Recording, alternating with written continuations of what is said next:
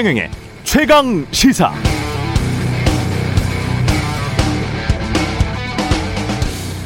네, 불과 8개월 전이었습니다. 지난해 말 변창흠 국토부 장관 후보자의 청문회 당시에 국민의힘 하영재 의원이 당시 변창흠 후보가 주장했던 토지 임대부 주택 분양 제도를 북한과 비교하면서 이렇게 질문했었습니다. 후보자가 주장하는 토지 임대부와 비슷한 맥락을 보이는데 북한의 부동산 정책과 어떻게 다른가? 토지 임대부 주택 분양 제도가 사회주의 아니냐, 북한 같은 제도 아니냐는 질문이었습니다. 질문 자체가 전형적인 색깔론, 종북 타령. 이 한국 언론도 관련해서 이런 비슷한 색깔론을 펼친 적이 많고요. 여전히 그렇게 믿고 있는 분들도 많을 것 같습니다. 그런데 말입니다. 홍준표 후보의 대선 출마 선언 공약 중에는 공공부문 쿼터 아파트라는 게 있습니다. 쿼터 아파트라고 이름을 새로 달았지만 토지는 국가가 갖고 건물만 분양하는 토지 임대부 주택 분양제라고 홍 후보 스스로도 설명한 적이 있죠. 놀랍게도 비슷한 말은 윤석열 후보도 이미 했습니다. 언론의 주목을 받지는 못했지만 매일경제와의 인터뷰에서 윤석열 후보는 값싸게 공급할 수 있게 해줘야 된다. 토지를 국가 소유로 했을 때 토지를 제외한 건물만 분양하는 방식이라든지 또는 분양 원가를 통제하거나 원가 상한제를 할 수도 있고 이렇게 말했습니다. 어떻게 봐야 할까요? 사실 토지 임대부 주택 주택 분양 제도는 경실련 같은 시민 단체들이 10여 년 전부터 매우 오래 전부터 주장해온 겁니다. 그동안 이 제도를 사회주의라고 낙인 찍어온 비판해온 정치인 언론인들에게 당황하셨어요? 라고 물어보고 싶네요.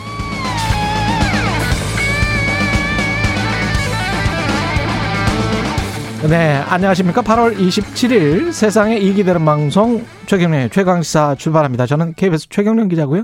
최경련의 최강시사 유튜브에 검색하시면 실시간 방송 보실 수 있습니다. 문자 참여는 짧은 문자 50원, 기본자 100원이 드는 샵 9730, 무료인 콩 어플 또는 유튜브에 의견 보내주시기 바랍니다. 오늘 1부에서는 대권 도전을 선언한 김동현 전 경제부총리 만나보고요. 2부에서는 중소기업벤처부의 권칠승 장관 나옵니다.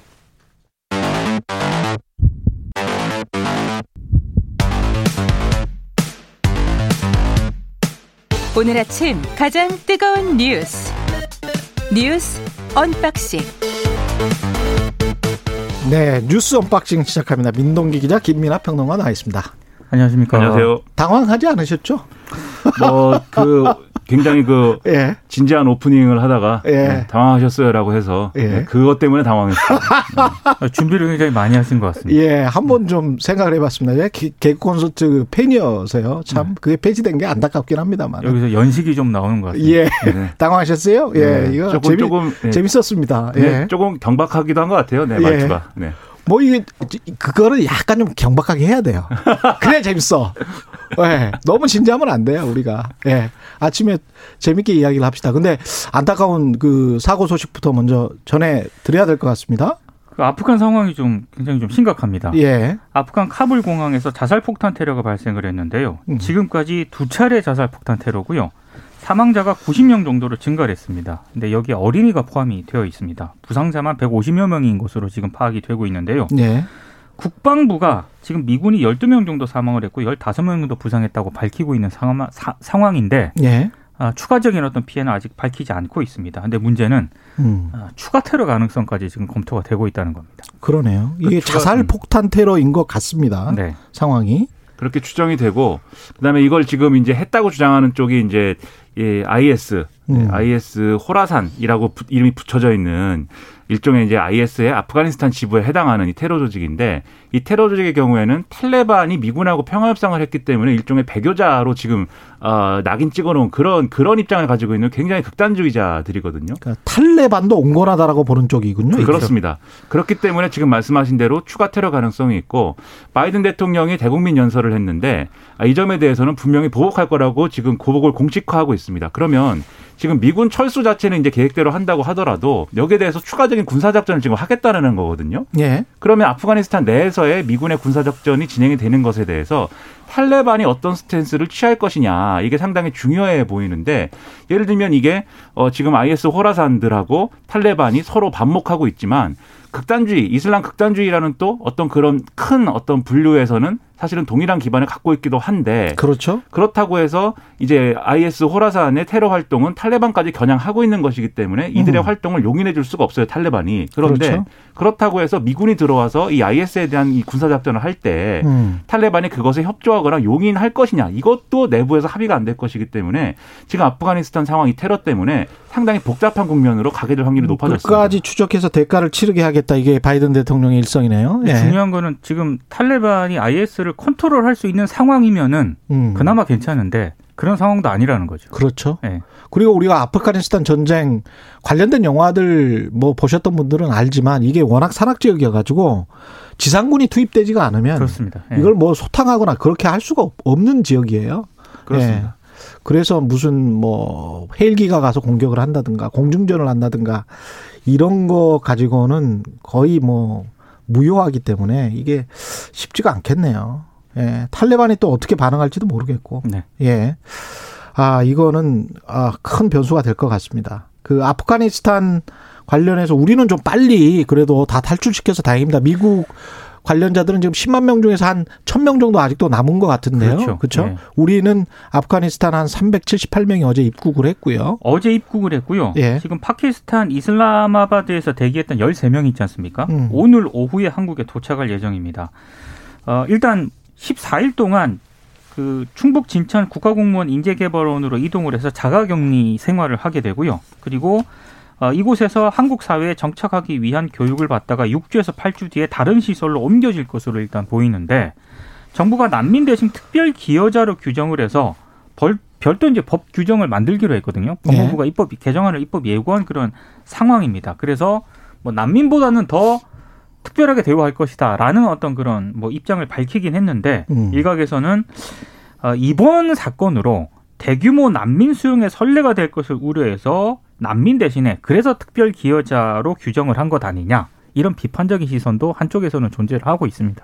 그러니까는 어- 어제도 말씀드렸지만 이 난민을 수용하는 문제에 대해서 어떤 대규모 난민 수용 이런 유럽 사례를 떠올리는 경우가 많기 때문에 이것에 의한 이제 찬반 논쟁이 불거지고 이런 상황을 정부가 대단히 경계하는 것 같아요. 그렇기 때문에 이번에 이제 좀 우리가 수용한 이 아프가니스탄에서 우리에게 협력해준 아프가니스탄 사람들에 대해서는 이게 일반적인 어떤 차원에서의 난민 수용이 아니다. 그래서 이제 특별 공, 특별 기여자 뭐 이런 이 용어, 이런 법 개념 이런 것들을 이제 붙여서 이렇게 여기에 대해서 여기에 근거해서 혜택을 주는 것이다, 지원하는 것이다 이렇게 얘기를 하고 있는데 이게 사실은 뭐 정부의 고민은 우리가 이해할 수 있겠지만 이분들도 뭐 난민 신청을 각자가 할 수도 있는 그런 이제 방법도 열려 있지만 어쨌든 우리가 앞으로 이제 어떤 국제사회의 일원으로서 난민 문제에 대해 어떻게 대처 해 나갈 것이냐에 대한 음. 논의는 계속해서 해 나가야 되거든요. 예. 그래서 그런 부분에서 정부가 좀 지나치게 소극적인 거 아니냐 이런 음. 생각도 들고 그리고 뭐 실제로 난민 인정 비율이라든가 난민 신청한 사람 중에 난민 인정 비율이라든가 이런 것도 사실 다른 데 비교해서 우리는 상당히 이제 소극적이고 굉장히 비율이 낮고 심지어 난민 신청하면 심사를 하지 않습니까? 예. 이 심사 중에 심사를 하는 법무부 사람이 음. 이 난민 신청한 사람이 나는 이러저러한 목적으로 난민 신청한다라고 음. 증언한 내용에 대해서 진술한 내용에 대해서 마음대로 내용을 바꿔가지고 적는 사례도 있고 그래서 적발되고 막 이랬거든요. 아. 그래서 그런 사례도 있다고 한다면 우리가 이 난민 수용이 가져올 사회적 혼란과 뭐 이런 거에만 너무 이제 아 그렇게 그 부분에 대해서만 생각할 게 아니라 음. 어떤 좀 어, 우리의 책임이나 이런 부분도 같이 생각해야 될 필요가 있는 것 같아요. 예, 이 지구상에 존재하는 나라로서 예 그리고 우리도 도움을 받았던 나라니까요. 기준금리가 0.5%에서 0.75%로 0.25% 포인트 올랐습니다. 그러니까 이게 코로나 확산 초기였던 지난해 3월과 5월 두 차례에 걸쳐서 0.75% 포인트 내렸거든요. 예, 그래서 15개월 동안 동결이 돼 왔었는데 음. 기준금리가 이제 처음으로 오른 겁니다. 그러니까 원래는 1.25였죠. 그렇습니다. 예, 예, 굉장히 많이 내려갔었죠. 예, 이주열 한국은행 총재가 이런 얘기를 했습니다. 이르면 올 11월 혹은 내년 1분기 중에 추가 인상할 수도 있다. 직접적으로 이렇게 말을 한 건 아니지만 음. 추가 인상 가능성을 좀 시사를 했는데요. 이번 금리 인상에는 한 세 가지 정도가 고려가 된 것 같아요. 일단 가계부채가 너무 급증했습니다. 예. 1,800조 원을 지금 돌파를 했고요. 음. 그리고 집값이 폭등을 하면서 금융 불균형이 좀 심각해졌다 이런 문제의식이 작용을 한 것 같고 예. 어, 지금 코로나 4차 대유행이 지금 유행을 하고 있지만 금리를 올리더라도 경기 회복에는 크게 부담이 되지 않을 것이다. 한국은행이 이렇게 판단을 한 것으로 보입니다.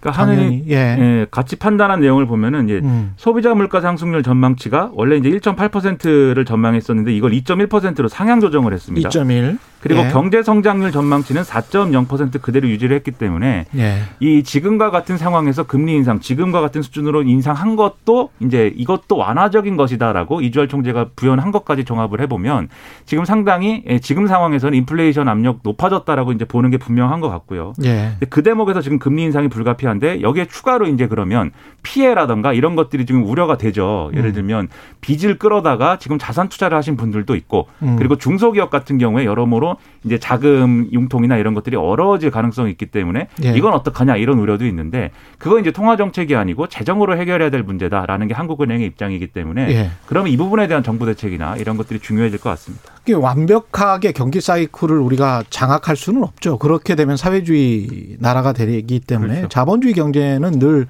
경기 사이클이 있고 경기 순환 사이클에 따라서 통화 정책이나 재정 정책을 완화하거나 긴축하는 거는 자연스럽고 그렇습니다. 거기에 대비하는 것은 개인이나 기업들이 또 자세히 또 대비를 해야 돼요. 그렇습니다. 예, 그걸 온전히 정부가 이럴 때는 자산가들을 위해서 뭐 저 대출을 계속 완화해야 되고 그다음에 금리는 절대 올려서는 안 되고 그걸 또 핑계를 그 하위 계층을 댄단 말이죠. 그렇죠. 그렇게 말하면서 이렇게 계속 그런 모드로 계속 가자. 자산 거품이 형성되는 그런 경제 사회로 가자라고 하는 것도 누구의 이익을 위한 것인지 그리고 그게 과연 자본주의인 것인지 이거는 좀 생각을 해봐야 됩니다. 이게 필수적으로 뭐 경기 사이클이 오는 거니까요. 어쩔 수 없는 겁니다. 그 재정 당- 성장률이 4%나 되고요 지금. 재정 당국이 굉장히 중요한 것 같아요. 그러니까 예. 이주열 한국은행 총재도 어제 그 점 강조했거든요. 예. 음. 통화 정책상 금리를 인상할 수밖에 없지만 취약계층을 타겟팅해서 집중 지원하는 노력이 필요하다 이런 점을 강조를 했는데 이 노력은 재정 당국이 해야 되는 겁니다. 그렇죠. 예. 예. 윤희숙 부친의 땅 투기와 관련해서는 언론들이 좀 취재를 하고 있네요. 그러니까 지금 한국개발연구원에서 근무했던 윤희숙 의원이 그 시기에 예. 부친의 농지 매입에 관여한 것 아니냐라는 그런 추가 의혹이 계속 제기가 되고 있는데요. 어제는 또 새로운 그 추가 의혹 보도가 나왔습니다. 그 윤 의원의 제부, 그러니까 여동생 남편이죠. 예. 장모 씨라고 있는데 이 장모 씨가 농지 매입 직전까지 최경환 당시 기획정보부 장관 보좌관을 지냈다. 그래서 정권의 핵심 측근이었던 점을 고려하면은 사전에 이런 정보를 충분히 알았을 가능성이 있다. 이런 보도가 지금 제기가 됐는데요.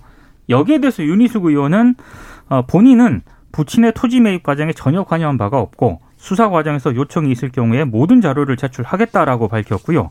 그 장모 씨 있지 않습니까? 윤 의원의 제보. 예. 장모 씨도 어, 본인은 전혀 지금 그런 사실을 처음 알았다. 음. 뭐 부친이 그 세종시에 땅 가지고 있는 것도 처음 알았고 예. 최근에 알았고 어, 해당 보도에 대해서는 법적 대응을 하겠다라고 강력히 반발하고 있는 그런 상황입니다. 음. 그러니까 이 문제는 JTBC의 이제 윤희숙 의원 부친이 직접 나와서 뭐 인터뷰를 한 모양인데 예. 이렇게 얘기를 했다고 해요.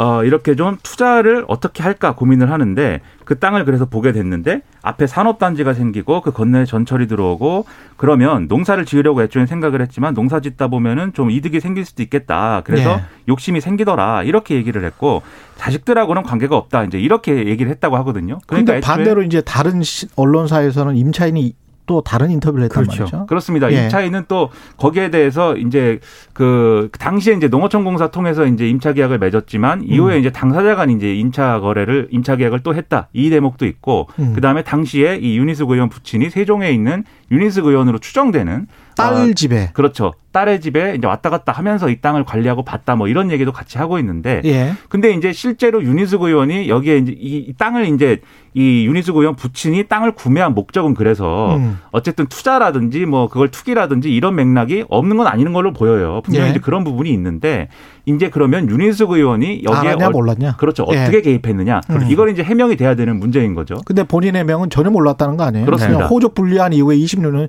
6년 동안 몰랐다는 거고. 그렇습니다. 근데 예. 이제 어떤 가정사가 있는지는 모르겠으나 음. 이걸 상식적으로 우리가 몰랐을까? 이거는 좀 아닌데 다만 음. 이런 부분이 있어요. 이게 일종의 내부 정보나 이런 것들을 획득해서 투자를 하게 만든 거냐 이 부분은 음. 좀 따져봐야 될 것이 그거는 모르고 아직 그렇습니다. 왜냐하면 이 당시에 생긴 이제 산, 산단 여기서 유니스고 의원의 부친이 얘기하는 산업단지라는 것은 사실 예비 타당성 조사나 이런 대상이 아니었거든요. 일반 산업단지이기 때문에 국가가 음. 이제 지원해 국가가 이제 조성하는 산업단지 차원이 아니었기 때문에 예. 예. 그래서 이 부분은 이 KDI의 내부 정보나 이런 걸 활용했다고 보기엔 좀 어렵다라고 지금 해명을 하고 있어서 음. 이 관계에 대해서는 추가적인 어떤 해명이나 취재가 돼야 될 것 같습니다. 예. 언론중재법 관련해서는 약간의 브레이크가 걸리는 것 같은데 짧게 이야기하고 갈까요? 어제 워크숍에서요. 일단 속도 조절론이 좀 나왔습니다. 예. 그래서 지난 20일 의원총회하고는 분위기가 좀 많이 달랐고요. 음. 그리고 일부 의원들은 언론중재법에 반대 의사를 냈다라고 지금 전해지고 있고요. 예. 숨 고르기에 지금 좀 들어간 그런 상황인데 음. 한 가지 변수가 어제 송영길 민주당 대표하고 이철희 정무수석이 비공개 회동을 가졌다라고 합니다. 이건 예. 조선일보가 보도를 했는데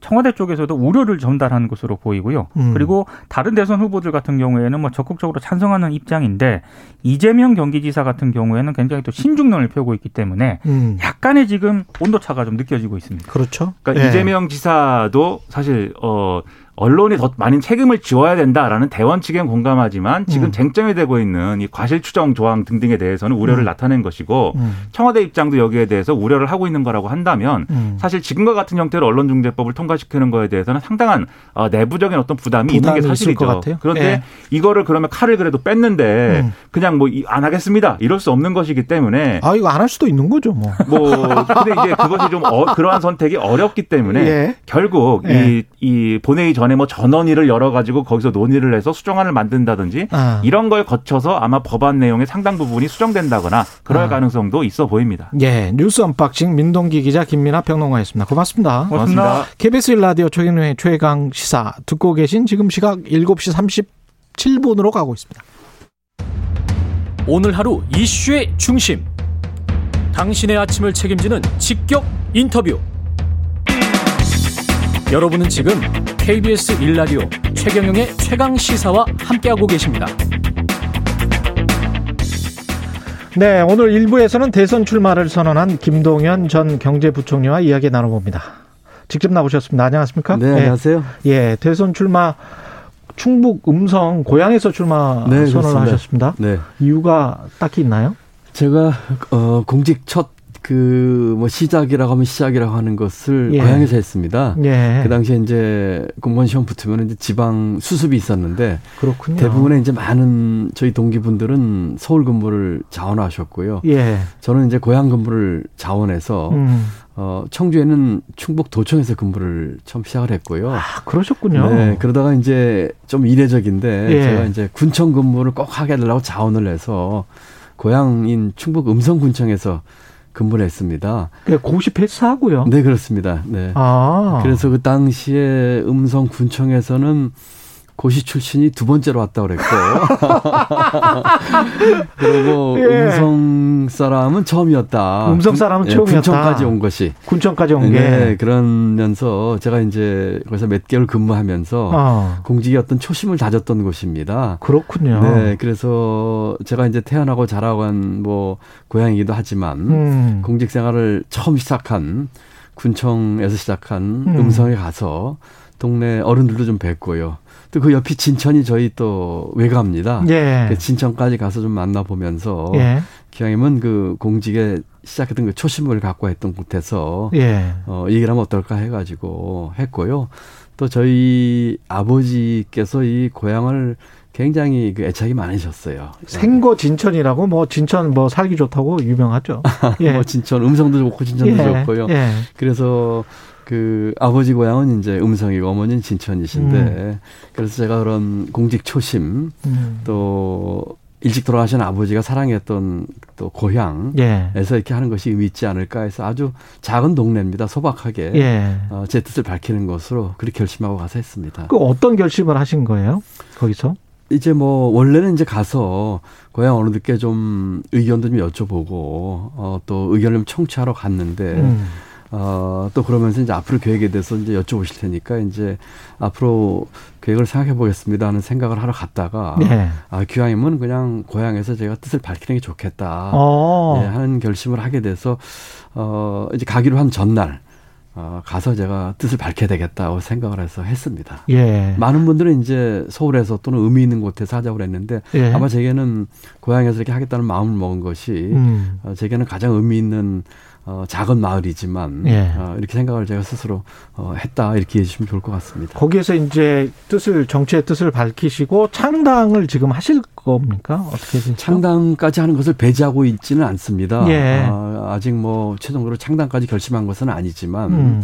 적어도 이제까지의 다른 기존의 정치인들이 하신 것과는 다른 방법을 좀 해봐야 되겠다 하는 예. 생각을 했습니다. 왜냐하면 제가 어, 정권 재창출이나 음. 정권 교체를 넘는 정치 세력의 교체를 얘기했었거든요. 예. 그렇기 때문에 방법도 좀 달라야 되겠다. 다른 방식은 어떻게 뭐 구체적으로? 지난번에 이제 말씀을 음성에서 잠깐 소개를 했습니다만 예. 어, 디지털 어, 정치 플랫폼이라든지 디지털 정치 플랫폼. 네, 예. 또는 뭐 블록체인이나 메타버스를 이용한 음. 그런 정치 플랫폼을 좀 만들어야 되겠다. 아, 제가 이제 며칠 전에 백신 2차를 맞았습니다만 예.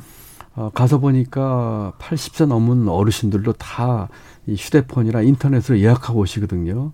그렇죠. 네, 그렇지 않습니까? 예. 어, 그렇기 때문에 다시 말씀드리면은 자기의 의사를 표현하거나 음. 또는 정책에 대해서 voice를 내거나 음. 이런 것들이 어, 충분히 할 수 있는 여건이 우리 국민들의 조성이 돼 있다고 생각을 합니다. 그렇죠. 네, 그래서 그와 같은 디지털 기반 음. 또는 어떤 정책에 있어서도 많은 분들이 참여해서 의사를 표시할 수 있는 예컨대 블록체인을 활용한 기술은 없을까? 음. 그럼으로써 소수의 이 정치 엘리트나 또는 그 뭐라고 할까요? 제도권 정치에 참여하는 분들뿐만 아니라 음. 생활 정치 차원에서 많은 국민이 참여할 수 있는 음. 그런 플랫폼을 좀 이용하면 어떨까 하는 생각도 해보고 있고요. 예. 한번 시도를 해보려고 합니다. 예. 어, 그런 식으로 하다가 이것이 어떤 정치 세력화를 조금씩 조금씩 하다가 음. 어, 창당까지도 하는 방안도 아주 배제하지는 않으면서 예. 우선은 아주 어, 간단하고 예. 또 쉽게 많은 국민들이 아주 즐겁게 그 동참하고 참여하고 목소리 내고 즐길 수 있는 음. 그런 정치 플랫폼을 만들면 어떨까 하는 생각을 지금 해보고 있습니다.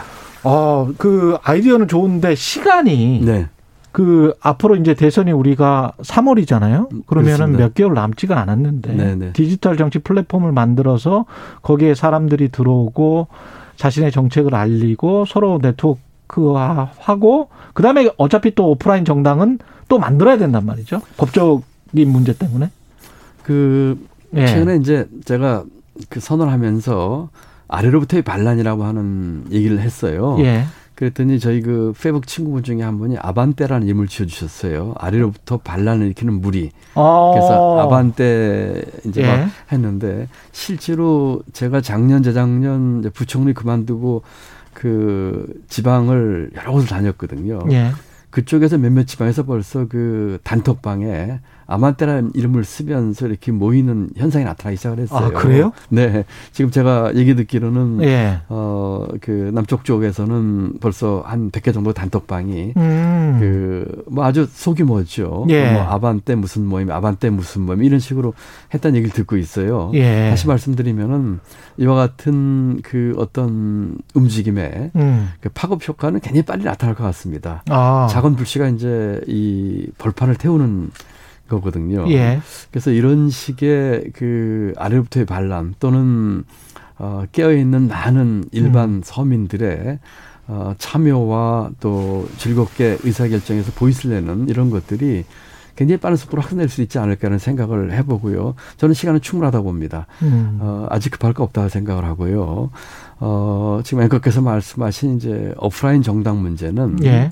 어, 나중에는 필요성을 아마 느낄 겁니다. 왜냐하면 지금 우리 제가 알기로는 이제 법상 그렇죠. 그 정당이라고 하는 것이 디지털 정당만으로는 안 되게 돼 있고 예. 오프라인 정당을 어, 해야 되는 법적 그 어떤 의무 사항이 있더라고요. 예. 최소한의 요건이. 예. 그래서 그런 것도 좀 염두에는 두고 있습니다만은 음. 일단은 아, 기존의 정치 하시는 분들의 방법과 문법과는 다른 음. 새로운 방법으로 이 국민들과 제가 만났던 수많은 분들, 음. 농민, 어민, 어, 중소기업인 자영업자, 취업준비생, 청년들의 어, 보이스를 낼 수 있고 세력을 모을 수 있는 음. 그런 방법을 한번 좀 어, 시도를 해볼까 생각하고 있습니다. 그러면 기존의 여의도 정치에서 했던 것처럼 어떤 명망가들 또는 국회의원들 과거에 뭐 큰 자리에 앉았던 사람들이 연합하고 뭐 서로 어 손잡고 악수하고 그거 사진 찍고 뭐 이런 정치 있지 않습니까? 네네. 그러면서 우리는 이제 같이 연대하니까 우리 세력이 이만큼 커질 거야. 네네. 이게 이제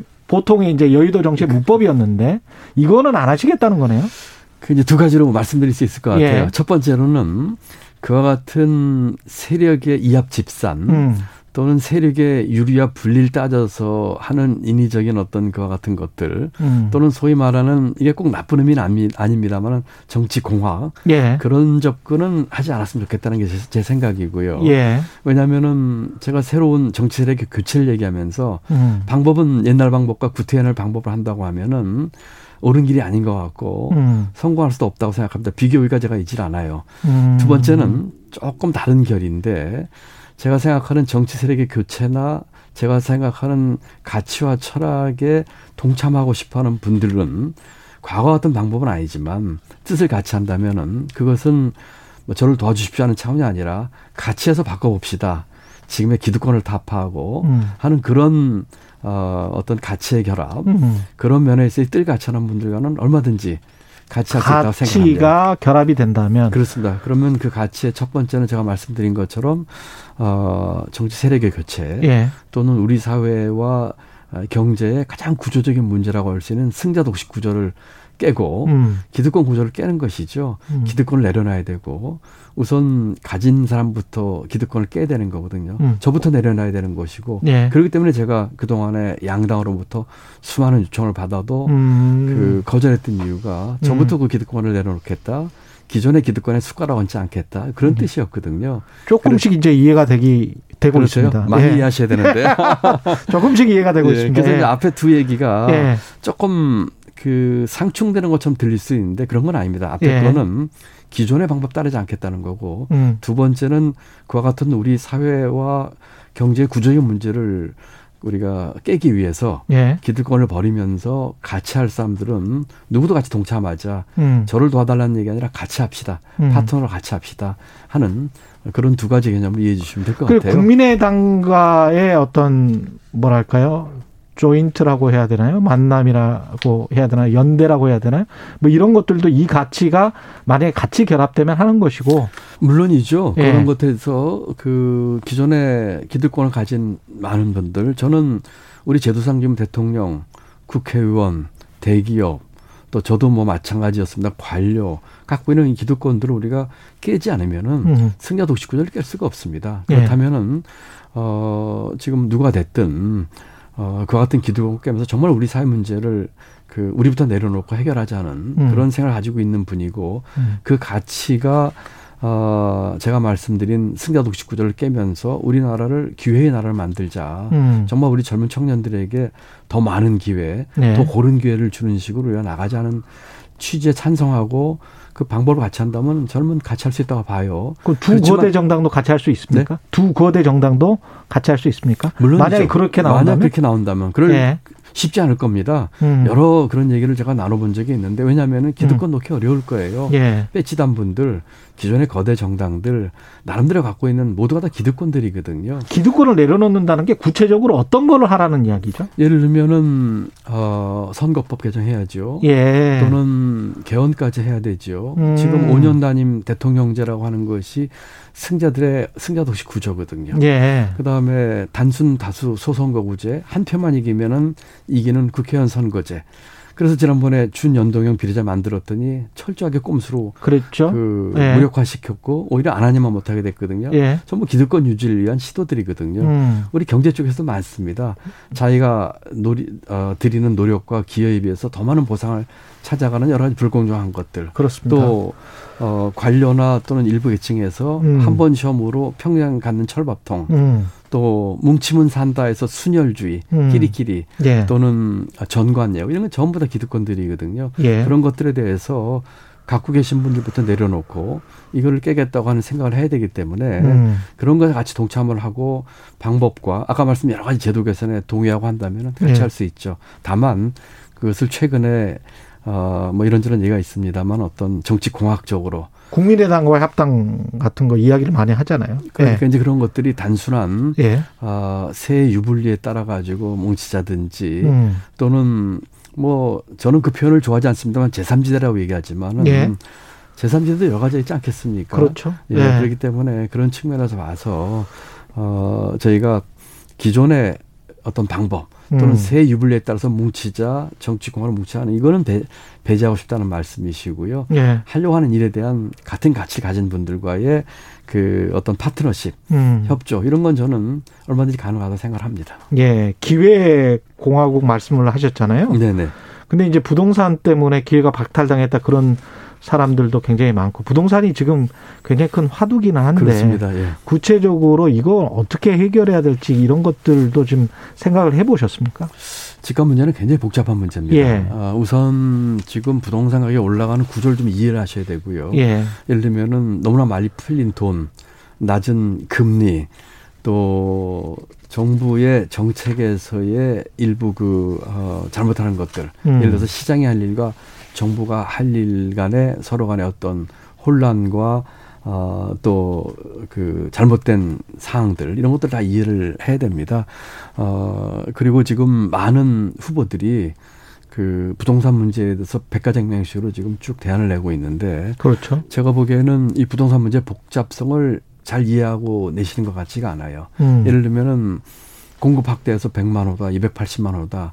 마치 그 747 공약처럼 어 성장 몇 프로 하겠다. 예. 뭐 일자리 몇 개 만들거나 똑같은 구호거든요. 예. 이런 것들이 정치 구호가 아니라 음. 정말로 이 부동산 문제 복잡성을 이해를 하면서 대책을 내야 됩니다. 예를 들면 부동산 문제는 단순한 부동산 문제가 아니에요. 음. 교육 문제, 교통 문제, 환경 문제가 그렇습니다. 예. 다 이게 관련돼 있고요. 음. 어 그리고 어 규제 문제, 음. 공급 확대 문제, 음. 그다음에 지역 균형 발전 문제가 복잡하게 얽혀 져 있습니다. 예. 금리도 있고요. 예. 금리도 있고 예. 어제 뭐 그 금통위에서 금리를 인상을 했습니다만 그래서 이와 같은 것을 충분히 이해를 하고 음. 정부가 일관된 시그널을 보내야 되면서 또 규제나 공급 확대하면서도 시장 원리에 대한 존중도 같이 나가야 됩니다. 음. 그래서 여러 가지 박자가 종합 예술처럼 맞물려서 예. 일관되고 지속 가능하고 시장에서 예측 가능하게 가야 된다 이렇게 생각을 합니다. 예. 뭐 말씀드린 것처럼 그 정책의 수단은 규제 문제와 음. 공급 확대 문제로 그 귀결이 되겠지만 어 지금의 수도권 올인 구조와 음. 지역 균형 발전 문제를 같이 보면서 예. 어 장기적으로 봐야 되고 국민 여러분들께서 조금 이 문제는 솔직할 필요가 있습니다. 예를 들어서 집을 가신 분들 집값 올라가길 원해요. 또 맞습니다. 그렇지 않은 분들은 집값이 떨어지거나 안정되길 원합니다. 예. 어떤 특정한 개발 사업에 근데 GTX라든지 됐을 음. 적에 그 노선에 포함이 안 된 주민들은 시위하세요. 그렇습니다. 그러면서 또 국민 정서는 집값을 안정시켜달라고 하고 있거든요. 음. 이 문제에 있어서 우리 국민들 같이 솔직하게 어, 인식을 하시면서 음. 또 정부는 정부대로 아까 말씀드린 것처럼 일관되고 지속 가능하고 장기장 관점에서 예측 가능하고 시장과 소통하면서 음. 말씀드린 규제 문제, 공급 확대 문제, 지역 균형 발전을 같이 풀어야 될 문제죠. 지금 저 더불어민주당 TV 토론회 했고 국민의힘 같은 경우는 정견 발표 같은 걸 했는데 그거 보시면 어떻습니까?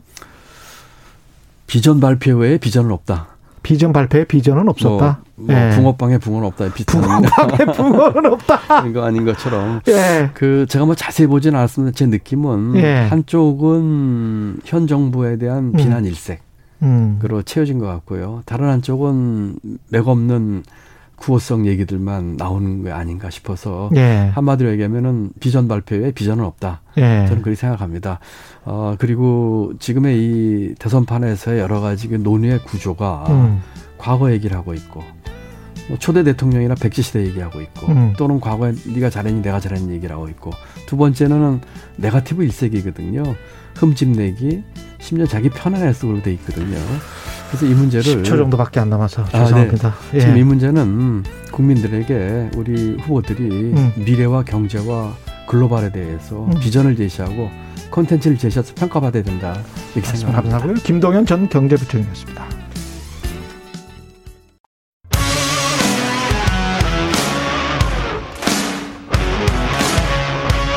오늘 하루 이슈의 중심 최경영의 최강 시사. 네, 추격의 시대를 넘어서 추월의 시대, 새로운 성공 전략의 해법은 벤처 산업에 있다. 코로나 장기화의 와중에도 경제 활력을 불어일으킬 정부 차원의 여러 정책들 시도되고 있는데요. 세계 4대 벤처 강국으로의 도약을 위해서 정부가 힘껏 뒷받침하겠다. 어제 문재인 대통령이 밝혔습니다. 제2 벤처붐 이어갈 정부의 지원책 무엇인지, 또 코로나19로 피해본 소상공인 대상의 희망 회복 자금의 지급이 시작됐는데 사각지대가 있습니다. 중소벤처기업부의 권칠승 장관과 이야기 나눠보겠습니다. 안녕하세요, 장관님. 네, 안녕하십니까. 권칠승입니다. 예. 어제 청와대에서 열린 K 플러스 벤처 행사인가요, 이게? add 벤처라고 명명했습니다. 아, K add 벤처입니까? 네, 예, 그렇습니다. 예. 이게 뭐 하는 겁니까? 어, 이제 뭐 잘 아시다시피 예, 이게 20년 만에 지금 제2 벤처 붐이 왔는데요. 예. 한국 경제 이제 역동성을 정말 제대로 어, 보태주고 있는 창업 벤처인들을 격려하고 예. 또 이제 제2 벤처 붐을 계속 이어가고 확산해야 되겠다고는 또 대통령님의 의지도 아주 높으십니다. 예. 그래서 이제 기감이 될 만한 이 선배 벤처들의 강연 음. 또한 70여 명의 후배 스타트업 대표들이 온라인으로 연결돼서 성공 노하우도 공유하고 또 민간의 창업 벤처 생태계 주체들과 정부가 제2벤처붐 향후의 발전 방향에 대해서도 모색하는 그런 혁신 열정을 마음껏 붐은 아주 후끈한 자리였습니다.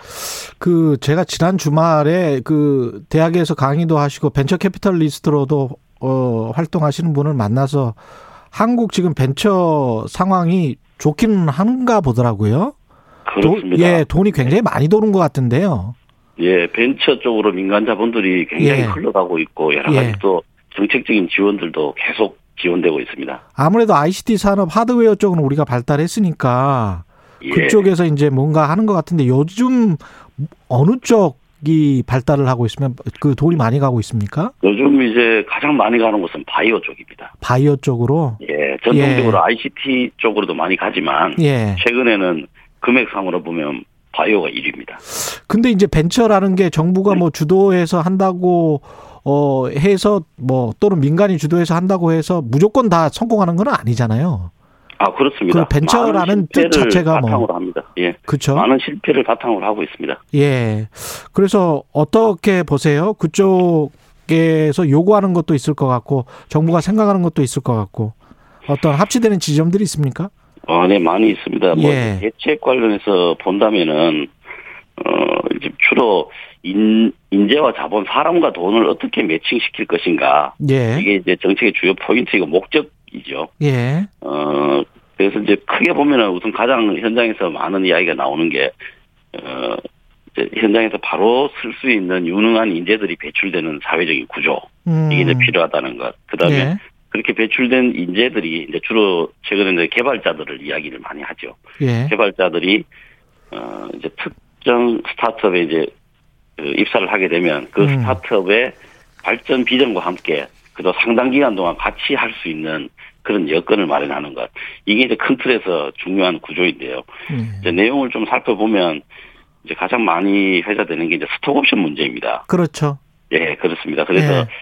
이 지금 이제 비과세 한도를 현재 행사할 때 3천만 원까지 어 현재 이제 그 한도가 되어 있는데 이거를 음. 어제 발표를 했습니다. 5천만 원으로 상향을 하고 음. 또 시가 이하로 발행하는 스톡옵션에 대해서도 어, 행사의 이익에 대한 이 과세 특례를 적용하는 같은 현장의 목소리들이 어제 어, 반영된 이야기가 어, 이제 부처 내부에 이견 조율에 대해서 발표를 했고요. 예.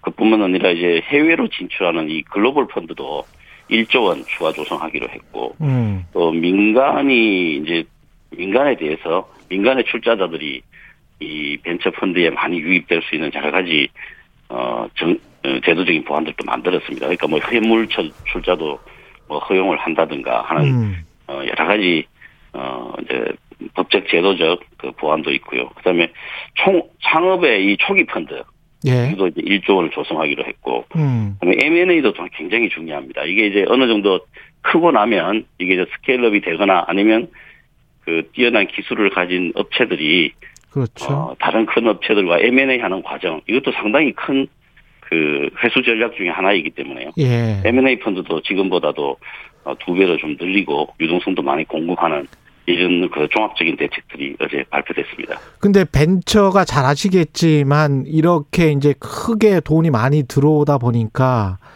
주로 이제 venture capitalist 안에서 그 뭐 펀드에서 어떤 펀드가 이쪽에 투자를 했다가 좀 몸집을 키워서 매출에 키워가지고 다른 펀드로 팔고 그러면 또 이제 valuation이 높아지고 뭐 이런 식의 그래서 실제로는 정말 큰 어떤 산업군이 형성이 되고 어떤 큰 기업과 말씀하신 대로 M&A가 되고 그러면서 진짜 국가 경제 발전에 이바지하는 그런 형태로보다는 돈만 계속 금융 쪽에서 크고 있는 거 아닌가 그런 어떤 우려도 있거든요. 어, 근데 뭐 그런 그게 뭐 산업으로 진짜 발전을 하고 있는가? 예, 그, 그 부분에 대해서 말씀을 좀 드리겠습니다. 예. 최근에 이제 과거에는 이제 이런 게 있었죠. 도메인 하나만으로도 돈을 예. 버는 그런 이제 그 거품의 그 벤처 시대가 있었죠. 예. 실제로. 그렇지 않습니까? 그런데 예. 최근에 이 벤처 붐은 어, 코로나라고 하는 상황에도 불구하고 굉장한 발전을 하고 있습니다. 음. 이 외형적인 성장을 보면은 어, 작년에 우리나라 신설 법인이 12만 개가 넘었고요. 예. 벤처 투자가 4조 3천억 원, 또 벤처 펀드는 6조 6천억에 이르고 있는데 이게 모두 다 역대 최대 수준입니다. 어. 예, 이런 게 예. 이제 어떤 의미냐면 그뿐만 아니라 이제 내용을 보면 이런 게 있습니다. 이 조 단위의 글로벌 후속 투자들이 뭐 있는 거를 뉴스를 통해서 많이 보셨을 겁니다. 예. 과거에는 잘 보지 못했던 일들이죠. 예. 그다음에 M&A 같은 경우에도 뭐 몇 조짜리 M&A가 우리나라 작은 기업들이 음. 외국으로부터 몇 조짜리 M&A가 성사되는 것 이런 것도 많이 보셨을 겁니다. 네. 그래든지 뭐 그뿐만 아니라 어 주식 공개 IPO를 통해 가지고 또 음. 대형 성공하는 사례 이런 것들이 많이 있습니다. 예. 그래서 외신도 뭐 이 월스트리트 저널이라든가 예. 이 블룸버그 같은 이런 외신들도 대한민국 경제가 재벌 중심에서 이제 경제 구조 변화가 있다. 또 벤처 주도 경제로 전환하고 있다. 이렇게 지금 평가를 하고 있습니다. 그래서 음. 이큰 틀에서 보면 벤처가 대한민국의 경제 구조를 변화시키는 지금 큰 축으로 떠올랐고 이미 큰 역할을 하고 있다. 이렇게 보시는 게 예. 맞습니다.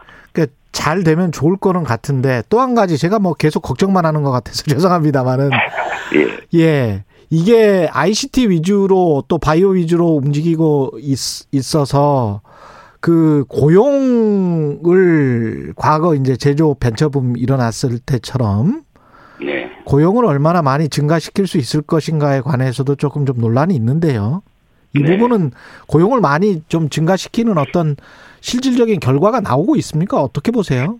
예, 고용도 지금 벤처 업계가 4대 우리 저 대기업들보다도 예. 어, 고용 숫자는 더 많습니다. 예. 더 많은데 이제 말씀하신 것처럼 이 산업 구조가 자꾸 고도화되면은 음. 어, 노동 집약적인 것보다는 좀 기술 집약적으로 옮겨가면서 그런 걱정을 하실 수가 있죠. 또 예. 실제로 그런 현상들이 어, 부분별로 좀 뭐 나타날 수 있다고 봅니다. 예. 그렇지만 현재로 봐서는 어, 상당한 기술을 가진 기술자들, 음. 개발자들의 부족 현상이 굉장히 심각하고 예. 이 소프트웨어 관련해서는 향후에도 어, 뭐 10만 양병설 이런 말이 나올 정도로 어떤 분야는 사람 먹고 해서 지금 난리죠, 지금. 예, 사람이 뭐 이- 특히 이제 뭐 개발자들 같은 경우에는 몸값이 지금 천정부지로 올라서 그렇습니다. 그것 때문에 스타트업 운영하는 대표들이 음. 어려움을 많이 해소하고 있습니다. 그래서 어 점점 더 노동 시장도 고급 부가가치를 어 고급 부가가치에 맞는 그런 이제 고급 인력으로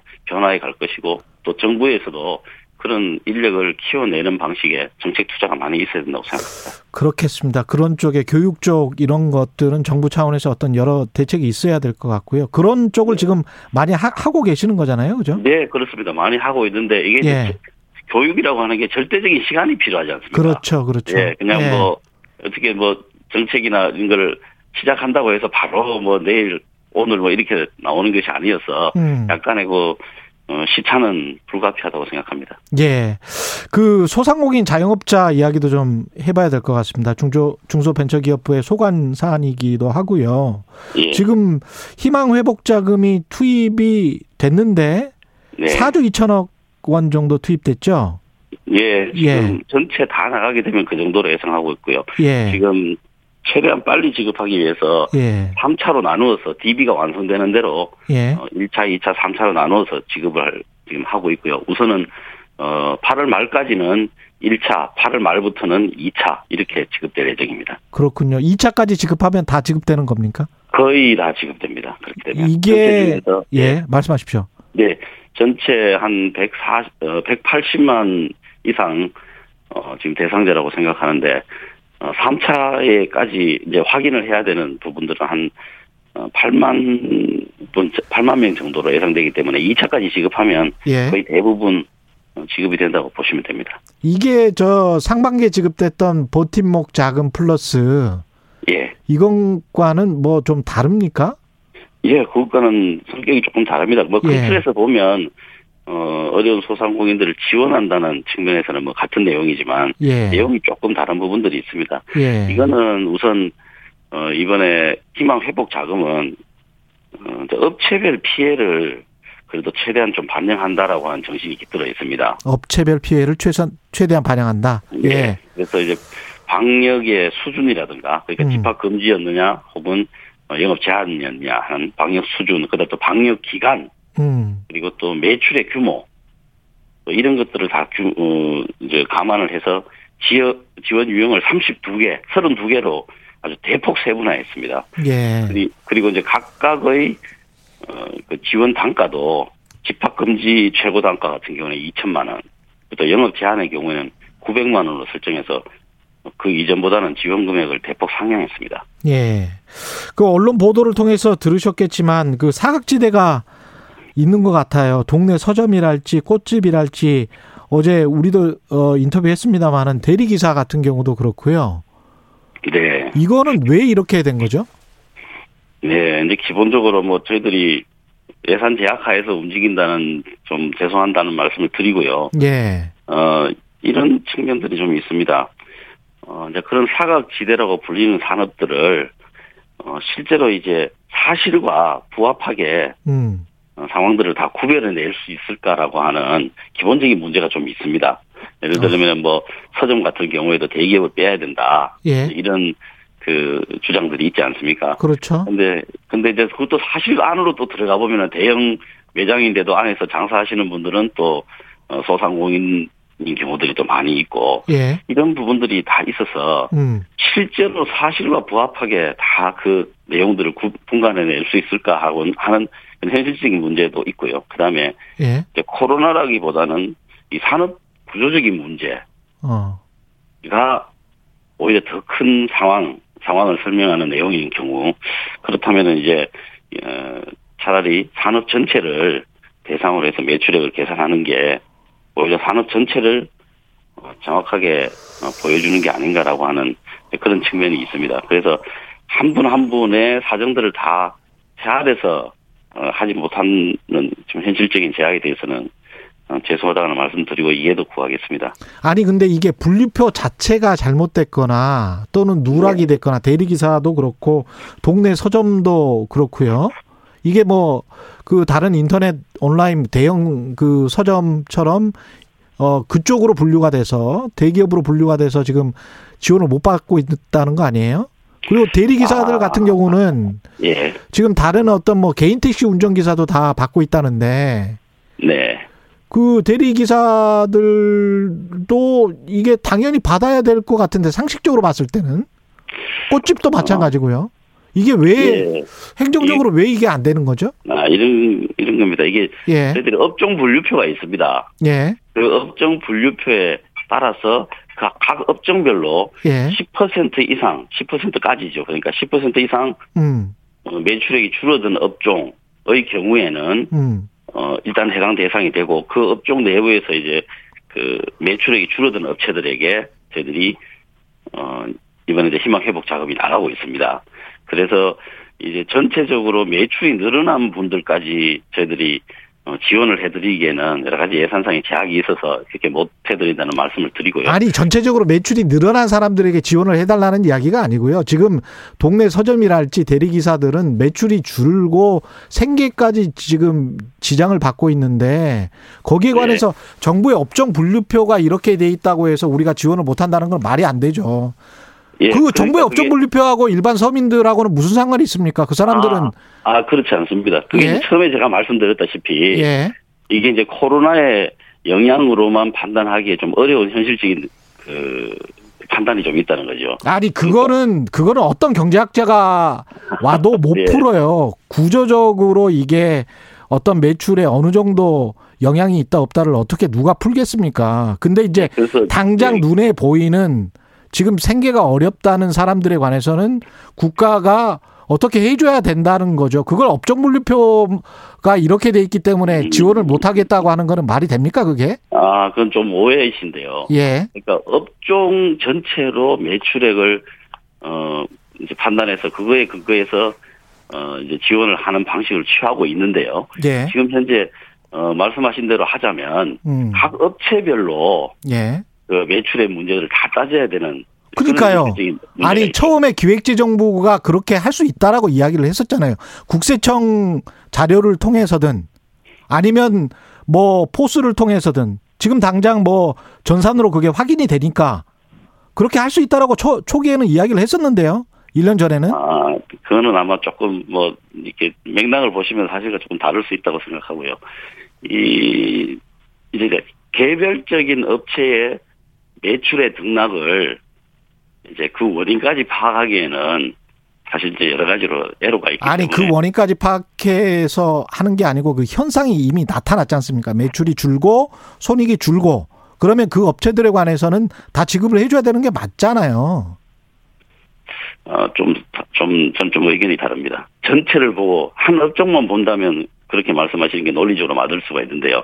모든 이제 100만, 200만 전체 업종을 보고 어, 기준을 세울 때는 어, 저는 모순점이 다른 곳에서 많이 발생한다고 생각합니다. 아니 이게 정부의 어떤 그 이- 기존의 산업 분류표랄지 이 그다음에 부처별 그 뭐랄 뭐랄까요 칸막이랄지 이런 것들 때문에 지금 오히려 그렇죠. 서민들이 피해를 보고 있는 거 아닌가요? 아, 아닙니다. 그렇지 않습니다. 이거는 가장 뭐 가장 합리적이라고 말씀하실 드리기는 좀 어렵지만 주어진 예산 상황과 우리가 기준을 잡아서 수백만 명에게 그 지원을 하는 방식으로는 그래도 나름 합리적인 기준들을 찾아서 했다는 말씀을 드리겠습니다. 아니 그러면 이렇게 당장 우리는 못 받았다. 그리고 매출이 이렇게 줄었는데도 뭐 어떻게 해달라고 하는 사람들이 있잖아요. 그러면 그 사람들은 구제해 줄 수 있는 방법이 하나도 없는 겁니까? 그래서 이제 각 집마다 하는, 하는 게 과연 행정적으로 가능한가 하는 문제가 기본적으로 있습니다. 있고 예. 업종별로 그러니까 큰 틀에서 봤을 때는 이 코로나라든가 이거에서 나타난 여러 가지 그 경기 하강의 효과가 업종별로 영향을 준다고 보는 게 큰 틀에서 맞지 않겠습니까? 예를 들어서 여행업 같은 경우 가장 큰 그 악영향을 받지 않았겠습니까? 아니 근데 그 업종 분류표가 지금 잘못돼서 일부가 누락이 됐잖아요. 그 누락이 된그 사회 현상이 있는데도 불구하고 동의가 좀 어렵습니다. 예. 아 동의가 어렵다. 예, 그렇습니다. 그게 그 하나만을 보고 이야기를 하면 그 말씀에는 뭐 충분히 저도 동의가 됩니다. 그렇지만 그 하나에게 적용되는 논리를 가지고 우리 전체 지원 대상자와의 기준을 세우기 시작하면은 이 기준이 너무나 많아지고 다양해져서 이 집행하는데 많은 어려움이 있고 그 자체가 여러 가지 이 형평성의 문제를 불러 일으킬 수 있다고 생각합니다. 다른 업종에 지원해 준 것만큼 이렇게 그 손해가 났다고 하는 사람들에게 뭐 어떤 뭐 구체적인 뭐 증빙 자료 같은 거를 가지고 오면 해줄 수 있는 거 아닙니까?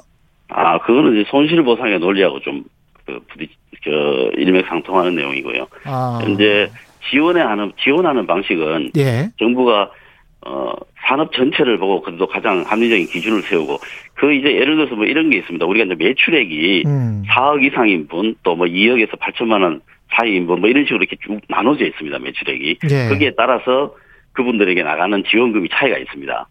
그러면은 4억 500만 원인 분하고 3억 9천만 원인 분하고 그 차이가 뭐 500만 원, 600만 원씩 차이 나고 그러거든요. 지원금이. 그러면 그 매출액 뭐 몇백만 원, 연, 그것도 연매출, 몇백만 원 차이 때문에 지원금이 이렇게 차이가 난다는 게 이게 합리적이냐고 이야기를 하면 사실 거기에 대해서는 정부가 뭐 합리적으로 대응할 수 있는 논리는 없습니다. 그렇지만 그렇게 기준을 잡지 않으면 한 사람 한 사람에게 뭔가 그 근거를 찾아서 해준다는 것은 굉장히 상, 상당히 어려움이 있다고 생각합니다. 예. 청취자분들이 판단하실 것 같습니다. 오늘 말씀 감사하고요. 중소벤처기업부의 권칠승 장관님이었습니다. 고맙습니다. 네. 공정, 공익, 그리고 균형. 한 발짝 더 들어간다. 세상에 이익이 되는 방송. 최경영의 최강 시사.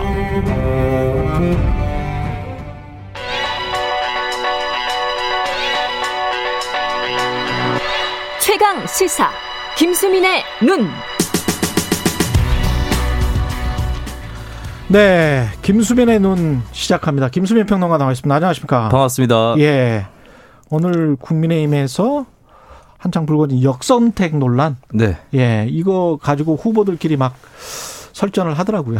그렇습니다. 역선택 논란을 통해서 경선 룰의 법칙에 대해서 좀 얘기를 해보고 싶은데요. 음. 국민의힘 같은 경우는 여론조사로 경선을 하기 때문에 이런 논란이 또 벌어집니다. 예. 근데 뭐 자세히는 얘기 안 드려도 될 것 같아요. 좀 많이 알려진 사실이라서 최근 여론조사들을 보면은 범야권 후보들을 쫙 늘어놓고 응답자들에게 적합도 조사를 하는데 어 홍준표 후보라든지 이쪽에서 좀 최근에 치고 올라가는 상황이거든요. 근데 음. 가만히 지켜보니까 민주당 지지층에서 음. 홍준표 의원이나 또 유승민 전 의원이나 이쪽 지지율이 좀 높게 나타납니다. 예. 이러다 보니까 이런 지지층을 걸러내야 된다 경선 때. 음. 그 얘기를 주로 최재형 전 감사원장 하고 있고 윤석열 캠프는 그 얘기를 소극적으로 하는 것 같아요. 그러니까 1위 주자니까 막 룰에 예. 너무 신경 쓰고 이런 것이 부담스러우니까. 예. 근데 그래도 걸러내야 한다 이런 입장이 좀 은연중에 나오는 것 같은데 음. 예, 여기에 대해서는 이제 홍준표, 유승민 캠프 쪽에서는 외연 확장성을 보여주는 거다. 역선택 방지를 하면 안 된다. 이런 음. 주장을 또 하고 있습니다. 역선택이라는 단어가 어떻게 보면은 뭐 저는 그런 외연 확장뿐만이 아니고 호감도나 비호감도라고 생각할 수도 있을 것 같아요. 예. 그러니까 비호감도가 낮은 사람이 선택을 그러니까 다른 정당을 지지를 하지만 그럼에도 불구하고 저 정당에서 일반 국민 입장에서는 일반 유권자 입장에서는 그래도 저 사람은 비- 호감도가 좀 어, 호감도까지는 아니라도 비호감도는 낮아. 네네. 뭐 이렇게 하면서 선택할 수 있는 거 이런 게 역선택 아닌가요? 이게 양론이 있는데 일단 예. 역선택에 대해서 좁은 의미의 역선택은 저는 큰 의미는 없다고 봐요. 그러니까 예. 일부러 약한 후보를 찍는다라고 하는 건데 음. 여론조사에서 그렇게 반응을 할 수 있는 사람들이 좀 정해져 있습니다. 극소수에서. 아 그래요? 예. 근데 문제는 이거예요. 그러니까 역선택 이런 걸 떠나서 예. 그 만약에 홍준표, 유승민 이렇게 고른 민주당 지지자가 예. 실제 선거에서 홍준표, 유승민을 찍을 찍느냐? 것이냐. 예, 그러면은 안 찍을 거라면은 그 표를 왜 반영하느냐. 예. 이 질문이 제기가 되는 거고 정당 입장에서는 그렇겠습니다. 거꾸로 홍준표, 예. 유승민 쪽에서는 그 사람이 본선 때 그나마 음. 민주당 지지자라 할지라도 본선 때 우리 마음이 쪽을 바뀔 수도 있다. 그렇죠. 그런 어. 가능성이 있기 때문에 이거를 걸러내면 안 된다라고 얘기를 하는 것이죠. 그렇죠. 예, 이 그리고 우리가 두- 또 여론조사 네. 볼때 비호감도가 너무 높으면 위험하다 이렇게 말하는 거하고 비슷한 거 아니에요 지금? 그런 측면이 또 있습니다. 예. 네. 그렇군요.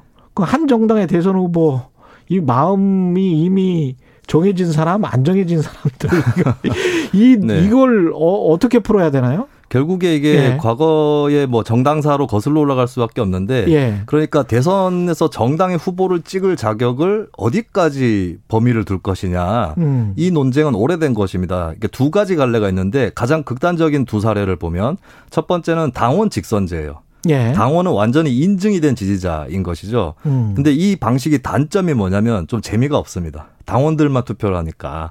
그리고 잘못하면은 대중 인기가 없는 후보가 선출이 될 수도 있죠. 예. 근데 한편에서는 당원들도 대중성 다 그 보고 선출을 한다 이런 반론도 또 없지는 않습니다. 음. 이 제도의 장점은 당의 정체성을 확실히 지킬 수 있다라고 하는 이 예. 정체성이 있는 것이고, 근데 여기에 대해서 반론은 너무 당원 중심으로 가면 당이 고인물이 된다 이런 음. 반론도 있습니다. 예. 그래서 이제 거꾸로 개방형 경선을 도입을 하는 경우가 있고, 어, 뭐 이게 극명한 사례로는 그냥 누구든지 가서 투표할 수 있는 이런, 어, 경선 방법도 있는데 장점은 재미가 있다는 것이고요. 예. 예측 불가능성이 좀 섞이는 것이고, 대중 여론이 반영된다라고 하는 건데, 단점은 그 당의 정체성에 맞지 않는 시민들이 가가지고 정체성과 거리가 먼 후보로 선출할 수 있다라고 음. 하는 단점이 또 있겠습니다. 그렇군요.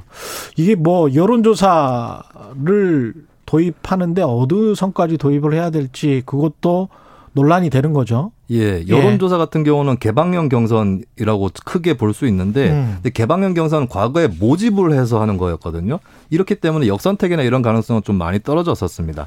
그리고 근데 한편으로 또 단점은 이제 재미가 떨어진다. 여론조사도. 그렇죠. 예. 네. 왜냐하면은 뭐 이미 어느 정도 데이터가 나와 있는데 또 뻔하니까. 조사를 하는 예. 그런 측면이 있는 거고 음. 정치 신인 입장에서도 선거인단이 정해져 있으면 그쪽 상대로 선거운동하면 되는데 음. 여론조사로 하면은 전 국민을 상대로 해야 되는 거거든요. 아, 이게 갑갑하겠네. 예, 좀 막막하다라고 볼수 있겠습니다. 예. 어, 그래서 이제 국민의힘 같은 경우는 당원 경선하고 여론조사를 섞었는데 섞었죠. 네. 예. 근데 이게 좀 특이해요. 제가 봤을 때는. 음. 그러니까 처음에 선출 8명 선출할 때는 100% 여론조사고 두 번째 4명 선출할 때는 당원 30%를 섞습니다. 어. 그리고 마지막에 선출할 때 당원 50%를 섞어요. 그러니까 당원 비중이 계속 올라가는 거예요. 그러니까 처음에는 인지도 및 뭐 대중의 지지도 네, 네. 그다음에 네 명 할 때는 그래도 당심. 우리 국민의힘 쪽 네, 네. 그다음에 최종 선출 때는 더 국민의힘 쪽 네, 네.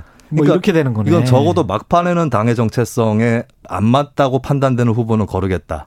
라는 의미인데 이게 거꾸로 설계할 수도 있는 거거든요. 이게 보면. 확정된 건 아니죠. 완전 이 변동의 여지가 없지는 않습니다. 그렇죠. 근데 글쎄 이게 일단은 대세라고 봐야 되는데 예. 이게 거꾸로 설계하면 당원 비중이 뒤로 갈수록 작아지게 하는 지난번 서울시장 보궐선거 때 국민의힘이 이렇게 했거든요. 아. 예, 그때는 막판 투표는 100% 국민 여론조사였었어요. 근데 그것은 이제 최종 결정할 때는 대중성을 고려하겠다 이런 뜻이라면 이번에 채택한 것은 최종 결정할 때 적어도 당의 정체성이 너무 안 맞는 후보는 거르겠다 이런 의미라고 봐야 될 것 같은데 어, 이 역선택 방지를 음. 여기에 맞춰서 설계를 해볼 수도 있을 겁니다. 예를 들면 100% 국민 여론조사 할 때는 어, 이때는 역선택을 방지하고 예. 거꾸로 당심을 많이 반영하면 굳이 역선택 방지 안 해도 되겠다. 당심을 많이 섞으니까. 예. 예, 그러면 그때는 역선택 방지를 안 하고 이런 예. 방법이 그나마 좀 정합성이 있는 것 같아요. 국민의힘에서 이 방안을 검토할지는 모르겠습니다만. 그 역선택이라는 게 완벽하게 그 여론조사를 하면서도 하는데 섞 어서 하는데 완전히 방지가 될 수 있습니까 이게? 약간의 방법론은 저는 제기를 해볼 수 있을 것 예, 같은데 예. 일단 국민의힘에서 나오는 얘기는 예전에 이거 그 당 대표 여론조사 때 음. 한 적이 있는데 국민의힘 지지층하고 무당층까지만 포함하는 방법이 있겠고요. 예. 그리고 이런 방법도 있어요. 국민의힘 지지층이나 무당층을 한 표로 계산하고 음. 민주당 지지층 거는 0.5표로 계산하는 방법. 제가 음. 일례로 드는 겁니다. 그 우리나라에 근데 네. 무당층이라고 이렇게 머리에다가 써놓고 다니는 사람은 없잖아요. 근데 여론조사 때 그렇게 그 문항을 통해서 예. 예, 무당을 통해서 이제 물어보는 것이죠. 어느 당을 지지하냐고 물어본 다음에 어느 예. 후보를 지지하냐. 그러니까 난 무당층이라고 일반- 해야지. 라고 그게 생각할 그게, 사람들 굉장히 많을 그게 거예요. 이제 고의적 역선택의 작전이죠. 근데 예. 그런 응답자는 좀 소수라고 봐야 될 것 같고요. 그렇게 예. 치면 이제 아무것도 걸을 수가 없다라고 하는 허무한 결론을 이룰 수 있습니다. 그러니까. 그리고 이런 방법도 있어요. 예. 그 전화 면접 조사 같은 경우는 정당 지지 한 번 물어보고 나 정당 지지 안 하는데요 하면 그 사람한테 한 번은 더 물어봐요. 그렇죠. 그래서 두 번 만에 응답한 사람은 쳐주고 예. 한 번 만에 바로 응답한 사람은 이건 너무 적극적 지지층이다 해서 걸러주는 이런 방법도 있을 수는 있습니다. 알겠습니다. 쉽지 않네요. 예, 대중과의 수싸움입니다. 김수민의 눈, 김수민 평론가였습니다. 고맙습니다. 감사합니다. 예, KBS 일라디오 최경영의 최강시사 2부는 여기까지고요. 일부 지역국에서는 해당 지역 방송 보내드립니다.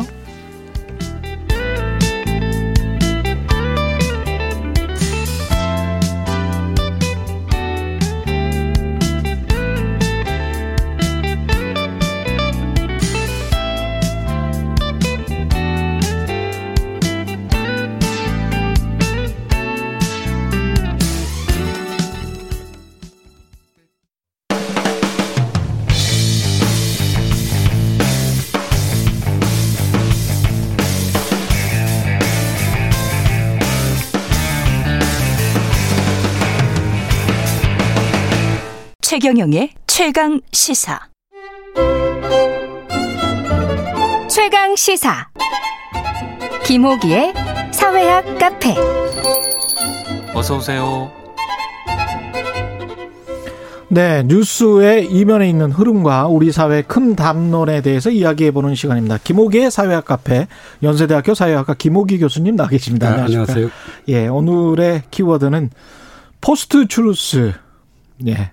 제가 추루스라는 트루스죠, 트루스. 트루스, 추루스.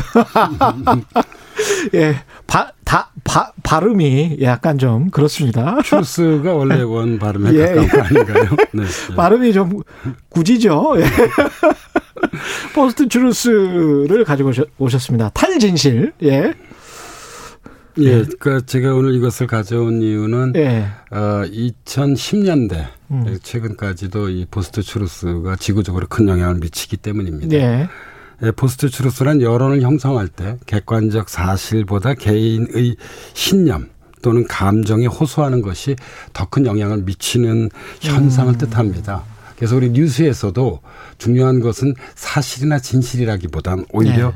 신념과 감정이라는 것입니다. 예. 이 post truth가 급부상한 데에는 가짜 뉴스가 결정적 영향을 미쳤습니다. 그랬죠. 끊임없이 생산되는 가짜 뉴스는 개인의 감정과 신념에 영향을 직접적으로 미칩니다. 그래서 음. 진실에 도달하는 것을 방해함으로써 결국 공론장을 왜곡시키는 문제를 좀 가지고 있습니다. 이 가짜 뉴스가 영어로 하면 페이크 뉴스지 않습니까? 네, 맞습니다. 이 페이크 뉴스라는 말이 유행한 것도 뭐 사실 몇 년 되지 않은 것 같습니다. 예, 그래서 2016년도에 예. 그때 이제 미국 대선이 있었고 미국 영- 대선이. 영국에서 이제 브렉시트가 있었는데요. 예. 미국 대선이 결정적 영향을 미쳤죠. 그때 뭐 예, 피자집도 난리 나고 예, 그때 워싱턴 그랬었습니다. 예. 정치권의 아웃사이더였던 당시 도널드 트럼프 공화당 후보가 이제 큰 화제를 불러일으켰는데요. 음. 예. 그러니까 자신의 트위터를 통해서 가짜 뉴스를 유포하는 동시에 예. 예, 기성 언론 우리가 보통 legacy 미디어라고 그러잖아요. 예. 기성 언론을 가짜 뉴스를 생산하는 거짓말쟁이라고 공격을 했습니다. 예. 예, 그래서 어, 이 가짜 뉴스가 그때 널리 알려지게 됐고 예. 옥스포드 사전에서는 바로 그해 음. 이런 것들에 주목해서 어, 이, 그, 이 탈진실, post truth를 올해의 단어로 선정하기도 했습니다. 이 post truth의 시대, 탈진실의 시대가 지금 계속되고 있는 거라고 봐요. 계속되고 있죠. 예. 네, 네. 이 배경은 결국은 인터넷이랄지 SNS랄지 이런 기술의 발전 때문입니까? 어, 세 가지가 중요한 것 같습니다. 예. 이것은 미국 철학자인 그 리 맥킨타이어가 예. 분석한 것이기도 한데요. 음. 첫 번째로는 사회 심리적 인지 편향입니다. 음. 확증 편향이라는 말 아마 우리 청취자분들 많이 들어보셨을 그렇죠? 겁니다. 예. 그러니까 새로운 사실을 접했을 때 에, 자신이 갖고 있는 원래의 생각이나 신념을 확인하려는 경향입니다. 음. 에, 가짜 뉴스는 이 확증 편향을 타고 유포됐고요. 두 번째로는 말씀하셨듯이 페이스북 등 우리가 소셜 미디어라고 그러잖아요. 소셜 미디어가 미친 영향 또한 중요합니다. 제가 흥미로운 여론조사 하나 말씀드리겠습니다. 예. 미국에서 이루어진 여론조사인데요. 2016년 미국 성인 중 62%는 소셜 미디어에서 뉴스를 확인하고 그 가운데 71%는 페이스북에서 확인한다고 어, 응답했습니다. 어. 예, 이 조사는 이제 이제는 자신의 견해와 일치하는 뉴스만을 선택적으로 읽고 음. 어, 믿는 사람이 증가하고 있음을 함의합니다. 그렇죠. 우리가 보통 이것을 이제 뉴스의 사일로화라고 그렇죠. 얘기하는데 예, 사일로라고 예. 하는 게 이제 곡물 창고처럼 예. 밀폐된 공간이잖아요. chamber effect라고도 하고요. 예, 예. 그래서 선택적으로 정보를 수용하는 것이죠. 음. 그래서 post-truth 경향은 이 소셜 미디어의 성장과 비례해서 분명해졌고요. 세 번째로는 아, 포스트 모더니즘의 영향입니다. 음. 포스트 모더니즘은 기본적으로 상대주의적 세계관을 가지고 그렇죠. 있죠. 예. 나도 옳고 너도 옳고 그렇죠. 우리 모두 각자 옳다. 예. 예, 이, 이- 이러다 보니까 누군가 어떤 진실을 제시해도 예. 그것은 그 사람의 정치적 신념을 드러내는 것에 지나지 않는다고 어. 어, 생각하는 경향 또한 강화됐습니다. 진실이 있으면 인정을 해야 될 것 같은데. 맞습니다. 예. 근데 그 제가 반론 차원에서 post-truth 시대 이전의 시대는 그러면 추루스의 시대였냐, 진실의 시대였냐라고 물어본다면 legacy media가 지배했던 시대도 진실의 시대는 아니지 않았나? 그건 아니, 아니었습니다. 여기에 대해서는 어, 제가 청취자분들께 흥미로운 책을 하나 소개한다면 우리나라에서도 뭐 많은 초베스트셀러를 기록했던 유발 하라리의 호모 사피엔스입니다. 예. 이, 이 사피엔스란 책을 보면 예. 우리 호모 사피엔스의 특유의 힘은 허구를 만들고 믿는 데서 나온다고 강조하고 있습니다. 우리 사실 하라리, 인간만 예. 가짜를 늘 만드는 거죠. 그렇죠. 예. 그런데 이제 문제는 예. 그러니까 21세기 우리가 결국 우리 머릿속에 그런 DNA가 있다는 거 아니에요? 그렇죠. 예, 예, 예. 우리가 이제 그런 관념들, 신념들, 뭐 이런 것들. 이야기를 좋아하는 것. 예, 예. 이거 사실은 로버트 실러 교수가 내러티브 관련해 가지고 왜 내러티브만 믿냐. 예. 숫자를 믿어야지. 이거 이 말하고 똑같은 예, 거잖아요. 정확하게 대응하는 것입니다. 예. 문제는 이제 21세기 현재 이런 그 허구 다시 음. 말씀드리자면 가짜 뉴스의 위험성이 그 어느 때보다도 심각하다는 데 있습니다. 음. 이 가짜 뉴스는 사실 민주주의를 위협하고 사회 통합을 훼손하고 경우에 따라서는 우리 마음까지도 피폐화시킵니다. 그렇죠. 예. 이게 저 post-truth 이야기하면서 우리 언론인들이 정말 반성해야 될 지점도 있고 성찰해야 될 지점이 많은데요. 그게 이제 fake news라고 가짜 뉴스라고 일반화된 이 개념.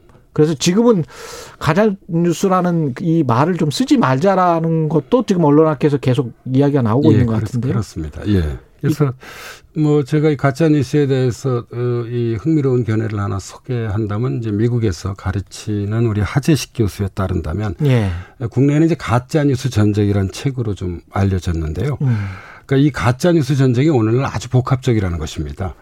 그러니까 우리의 내면뿐만 아니라 제가 고 우리 하재식 교수 말을 하나 인용한다면 페이스북, 트위터, 유튜브, 포털 사이트, 인터넷 동호회, 언론사 홈페이지, 심지어는 사적 카카오톡까지 여론전이 시도 때도 없이 현재 발발하고 있습니다. 그렇습니다. 우리 카카오톡을 통해서 이게 이게 이 전달되는 뉴스들도 대단히 많잖아요. 그렇죠. 적지 않게 가짜 뉴스입니다. 예. 그래서 어, 이 하교수는 뭐라고 얘기하고 하는 하는가 하면 음. 때로는 거짓과 진실이 싸우고 또 때로는 거짓과 거짓이 싸우는 가짜 뉴스와 가짜 뉴스가 싸우는 게 예. 오늘날 그러니까 언론이죠. 예. 공론장의 자화상이라고 일침을 하고 있습니다. 근데 참 이게 아까 그 인간의 DNA 말씀하셨지만 또 그런 그 연구도 있더라고요. 누구한테 듣는 소식을 가장 신뢰하는가? 기자나 리포터가 아니고 지인으로부터 가족으로부터 들으면 신뢰하는 경우가 많죠. 그게 포스트 추루스입니다. 그러니까요, 이제 이게. 사실과 진실보다는 예. 내가 가지고 있는 신념이나 감정이 중요한 것입니다. 그 가족이나 지인이 카톡으로 뭐라고 보내오면 일단 우리가 믿게 되거든요. 그렇죠. 예, 예, 예. 근데 나중에 알고 보면 또 가짜였어. 예. 그게 트럼프 그 대선 때 그 피자집에 무슨 뭘 무기를 만든다고 해가지고 사람이 총 들고 들어갔다가 난리가 난 적이 있죠. 예. 예. 그래서 제가 보기엔 에, 기자분들도 사람에 따라 다른 것 같습니다. 아. 예를 들어 우리 그 최경영 기자를 신뢰하는 청취자분들은 다른 기자 말보다도 그렇죠, 예, 그렇죠. 제 기자 말을 훨씬 더 신뢰하게 되는 것이죠. 예, 예. 그냥 이게 예. 지금 personality가 또 굉장히 또 강조되는 특히 TV 뉴스나 이런 경향은 사실 한 2, 3년 전부터 나타나긴 했거든요. 미국 같은 경우는. 예, 그래서 이제 이것을 사회과학적으로 좀 잡아내려고 하는 개념이 post-truth입니다. 그러니까 추루스도 이- 중요하지만 예. 이 못지않게 오늘날 탈진실. 예, 예, 이 post-truth도 중요하다는 어떤 그런 메시지입니다. 이 예. 가짜 뉴스와의 전쟁이 전 세계적으로 사실은 이루어지고 있기는 합니다. 예, 맞습니다. 예. 예, 예. 왜냐하면 어, 이 90년대 중반까지만 하더라도 legacy media가 전체 공론장을 주도했지만 90년대 후반부터 이제 온라인 미디어가 나타나게 됩니다. 우리나라 같은 경우는 오마이뉴스가 대표적인 것이죠. 그렇죠. 그리고 그렇죠. 2010년대 지난 10여 년 동안은 우리가 SNS라고 하는 예 소위 이제 개인 미디어로서의 어떤 소셜 미디어의 음. 영향력이 크게 증대됐습니다.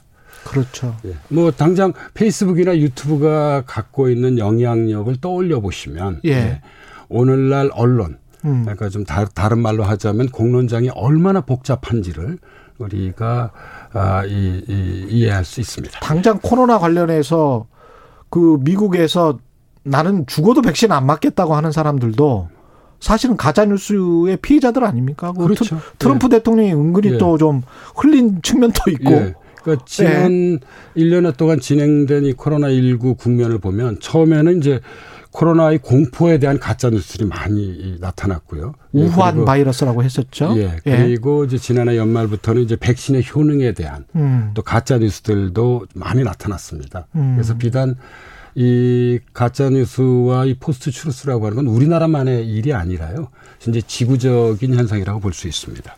근데 특히 우리나라 또 ICT 이쪽이 굉장히 발달을 해가지고 하드웨어가 진짜 발달했잖아요. 예, 유튜브의 위력을 최근에 우리가 이렇게 또 지켜보면 예. 예, 예, 정말 이제 언론 지형이 얼마나 크게 변화되었는지를 생생하게 느낄 수 있습니다. 이게 어떻게 해야 됩니까? 그 post-truth 이전에 legacy media도 결함이 있었고 포스트 추루스 이후에 뉴 미디어도 심각한 결함을 보이고 있고 이런 상황에서는 어떻게 해야 됩니까? 두 가지가 중요하다고 봅니다. 예. 하나는 가짜 뉴스에 대한 제도적 개혁이고요. 음. 그러니까 다른 하나는 우리가 media literacy 교육이라고 얘기를 하죠. 예. 그러니까 뉴스를 이제 제대로 읽는 교육입니다. 예. 근데 이제 전자의 가짜 뉴스에 대한 이제 제도적 처방으로서 현재 아주 뜨거운 쟁점을 이루고 있는 것이 언론중재법입니다. 그렇죠. 예, 그러니까 언론중- 제도적 개혁을 어떻게 해야 예. 되느냐? 언론중재법은 예. 사실 양면성을 가지고 있는 것입니다. 그러니까 이게 한편에서는 가짜 뉴스가 가지고 있는 해악을 해결하기 위해선 제도 개혁이 필요하죠. 그래서 음. 언론중재법의 원 이름도 언론 중재 및 피해 구제 등에 관한 법률입니다. 그렇죠. 피해 구제입니다. 피해를 구제를 예. 하겠다는 것입니다. 예. 하지만 또 다른 한편 현재 반대의 목소리도 높습니다. 음. 그러니까 보수와 진보 어, 양쪽에서 다 반대하고 있는데 에, 결은 다릅니다만 에, 그러나 이제 이 법이 언론의 권력 감시 기능이나 에, 국민의 알 권리를 위축시킬 수 있다고 우려하고 있습니다. 음. 예, 그래서 제가 보기엔 좀 세부적 사항은 좀 가다듬어야 하지 않을까라는 예. 생각을 좀 가지고 있습니다. 그 우리 언론의 문제도 분명히 한국 언론의 문제도 분명히 따로 고유하게 있긴 있는 거잖아요. 그렇죠. 예, 네, 그런 네, 네. 부분들은 어떻게 해야 될까요? 예, 저는 이제 현재로서는 이제 가짜 뉴스가 가장 큰 문제인데요. 예. 이 가짜 뉴스를 생산하는 데는 음. legacy 미디어와 뉴 미디어 사이에 큰 차이가 없다고 생각합니다. 예. 둘 오늘날 다 우리가 생산한다. 뉴스를 보면 예. 사실과 주장, 정보와 오락, 예. 진실과 허위가 혼재돼 있고 결합돼 있습니다. 예. 이게 아주 정직하게 얘기하자면 음. 우리 언론과 공론장의 현 주소입니다. 그러나 음. 제가 앞서 말씀드렸듯이 가짜 뉴스는 민주주의와 사회 통합을 훼손시킵니다. 예. 특히 선거 국면에선 음. 가짜 뉴스가 기승을 부릴 건 불을 보듯 명확합니다. 예. 따라서 이러한 post 시, truth 시대에 대처하는데 지름길은 없고요. 음. 그러니까 가짜 뉴스 근절에 대한 제도 개혁. 예. 제도 개혁. 예. 뭐 이제 그게 현재로서는 언론중재법 같은 것으로 나타난 것입니다. 근데 그거는 좀더 논의를 해보자는 예. 논의를. 해보 저는 이제 좀더 예. 좀 숙의의 시간을 가질 필요가 있다고 생각하고 예. 있고요. 예, 다른 하나가 미디어 literacy 교육을 통한 음. 민주적 공론장 형성을 꾸준히 노력하는 수밖에 없습니다. 그렇죠. 예, 저기 예. 독일의 철학자인 위리겐 하버마스 예. 잘 예. 아시죠? 예. 알아요. 하버마스가 만든 유명한 그말 중에 하나가 예. 예, 인터넷은 원심력을 증가시킨다는 말이에요. 원심력을 증가시킨다. 예. 사실 우리 시대에 구심력 이 있어야 되는데. 예, 중심이 현재 부재한 것입니다. 그렇죠. 그래서 우리가 좀 그러니까 사람들이 예. 혼란스럽고 예, 지혜롭게 좀 대처할 필요가 허하고. 있습니다. 예. 알겠습니다. K8010님 post truth 과자 이름인 줄 알았어요. 갑자기 추러스 먹고 싶어 싶어지네. 뭐 이렇게 말씀하셨고요. 박종호님 최 기자님 말 무조건 신뢰합니다. 뭐 이렇게 하셨는데 제가 꼭 드리고 싶은 말씀은 미디어 literacy 입장에서 무조건 신뢰를 하지 마세요. 꼭 제 말씀도 검증을 해보시라. 그게 지금 21세기를 살아가는 우리의 자세가 아닌가 그런 생각을 합니다. 무조건 신뢰는 없습니다. 예. 그렇죠. 예, 예, 저는 예. 이 점에 있어서 예. 어떤 비판적 계몽, 비판적 성찰 예. 에, 이것은 미디어나 음. 그 미디어를 접하는 개인 모두에게 음. 요구되는 어떤 책임인 것 같습니다. 알겠습니다. 말씀 감사하고요. 사회학 카페 김호기 연세대 교수였습니다. 고맙습니다. 예, 감사합니다. KBS 라디오 최경영의 최강시사 듣고 계신 지금 시각은 8시 44분입니다.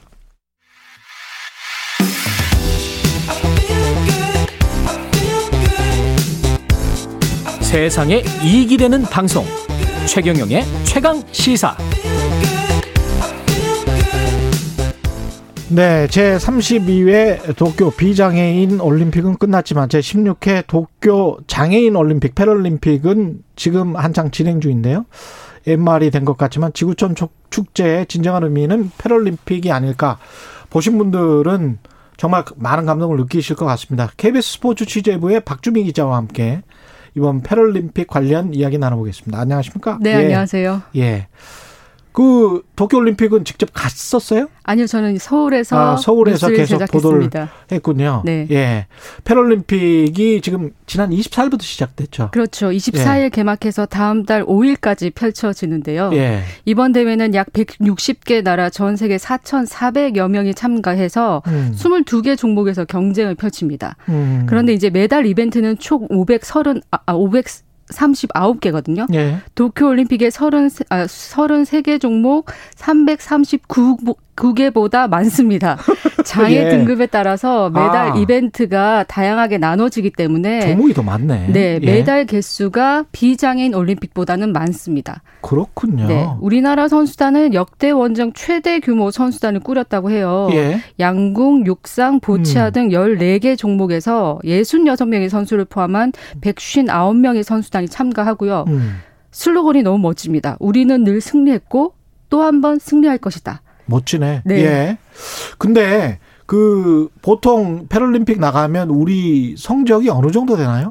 우리나라 선수단이 1968년 테라비브 대회에 약 10명의 선수단을 꾸려서 처음 패럴림픽 역사에 발을 디뎠는데요. 예. 그 다음 대회부터 바로 금메달을 수확했습니다. 음. 1972년 하이델베르크 대회에서 휠체어 탁구 송신남 선수가 첫 금메달을 수확하면서 금메달 4개, 은메달 2개, 동메달 1개로 종합 16위에 자리했고요. 음. 성적이 꽤 괜찮죠. 그러네요. 그리고 예. 이후에는 뭐 27위, 26위, 38위에 자리하다가 음. 1988년 서울 올림픽에서 역대 최고인 종합 7위에 오릅니다. 예. 이때 메달 개수 보니까요. 수확한 예. 금메달이 무려 40개. 어. 은메달 35개, 예. 동메달 19개였습니다. 예. 그리고 이제 88 서울 올림픽 이후부터는 음. 꾸준하게 금메달 두 자리 개수를 수확하면서 꽤 뭐 10위권 안팎에 자리하는 좋은 기록을 내고 있고요. 음. 물론 지난 직전 대회인 리우 대회에서 20위에 기록했지만 음. 20위라는 것도 쉽지 않거든요. 그렇죠. 네. 네. 이번 대회 목표도 20위권 진입이 목표입니다. 제가 그 방송 전에 한번 찾아보니까 우리나라 네. 장애인 숫자가 한 260만 명 정도 되더라고요. 전체 인구의 한 5% 정도 되는 것 같은데 그분들은 또 특히 관심도 많을 것 같고. 그렇죠. 이게 32회고 올림픽이 32회고 16회가 패럴림픽. 패럴림픽인데 네. 이게 왜 좀 다르죠? 역사가? 패럴림픽 역사가 조금 늦게 출발한 게 있어요. 왜냐하면 예. 2차 세계 대회 직후에 음. 하반신이 많이 마비된 참전 군인들 2차 세계 대전 직후에 네. 참전 군인들의 재활을 위한 목적으로 이제 대회가 출발했기 아, 때문인데요. 1948년에 영국 스토크 맨더빌 병원의 구트만 박사가 음. 상위 군인의 재활을 목적으로 한 척수 장애인 대회를 개최한 겁니다. 그러니까 음. 재활을 목적으로 한 체육 대회인 셈이죠. 예. 그렇게 출발을 했고 정식 이제 1회는 1960년에 이탈리아 로마에서 이제 영국에서뿐만이 아니라 유럽의 어. 모든 지역, 그러니까 지역과 대회 참가 인원을 모두 늘려서 하나의 어떤 대회를 치르자 해서 1960년에 첫 대회가 치러지게 됩니다. 그 그러면 우리 88 올림픽 때도 같이 했겠네요. 그렇죠? 그렇죠. 예. 88 올림픽이 굉장히 중요한 의미를 갖습니다. 어떤 의미가 있습니까? 88 올림픽 이전에는 이렇게 비장애인 올림픽과 패럴림픽이 같은 도시에서 치러지거나 음. 같은 해에 연달아서 치러지거나 이런 적이 없었거든요. 음. 근데 88 서울 올림픽 때 그 올림픽이 치러졌던 그 경기장, 그 시설을 이용해서 그 곳에서 바로 연이어서 패럴림픽도 치러지게 됐습니다. 아, 지금처럼 이렇게 된 게 88 올림픽 때부터군요. 그렇죠. 현대 패럴림픽의 시대의 개막을 알렸다. 이렇게 보시면 되는 거고요. 88 아, 서울 대회가요. 의미가 있네. 그렇죠. 88 예. 대회를 시작으로 그 이후에 바르셀로나 애틀란타 대회에서도 이렇게 똑같이 형식을 치르면서 2001년에 어. 국제올림픽위원회 IOC와 국제장애인올림픽위원회 IPC 씨가 우리 이렇게 개촉하자 공식 합의를 하면서 아, 형식화한 겁니다. 선도를 해 나갔군요. 네. 예. 우리 이번에 도쿄 패럴림픽 같은 경우는 선수단 단복이 네. 한복이어서 네. 굉장히 좀 화제를 모았습니다. 저도 입어보고 싶더라고요. 네. 굉장히 예뻐. 이뻐서. 네. 네. 도쿄 땅의 가장 한국적인 모습 으로 한복을 예. 입고 우리 선수단이 등장했잖아요. 음. 분홍빛 계열의 훈색 저고리 그리고 데님 바지로 구성된 생활 한복 디자인의 단복이었는데 좀 자세히 살펴보면 덧 저고리 깃 동정 부분에 금박 장식을 했다고 그래요. 음. 그래서 우리 선수단의 뭐 힘과 권위, 금메달을 기원했다. 그리고 조선시대 무관의 관복에 부착된 뭐 호랑이를 새겨서 자수로 새겨서 용맹함을 음. 상징했다. 예. 이렇게 하는데 특히 이 분홍빛 훈색 음. 이게 의미 있는 색깔이라고 하더라고요.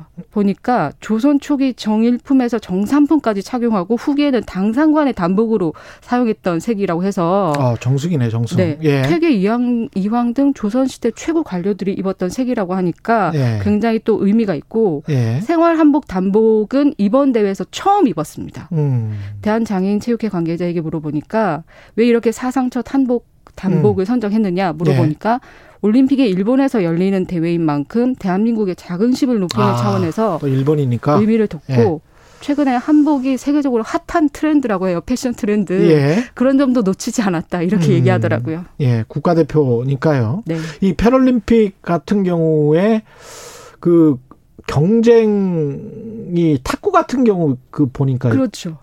입으로 하는 선수 하마드트 선수. 예, 가 있고 우리 선수 같은 경우는 어, 손으로 그냥 하고 있고요. 네. 이게 공정한 경쟁이 어, 떤 기준이 같은 게 있습니까?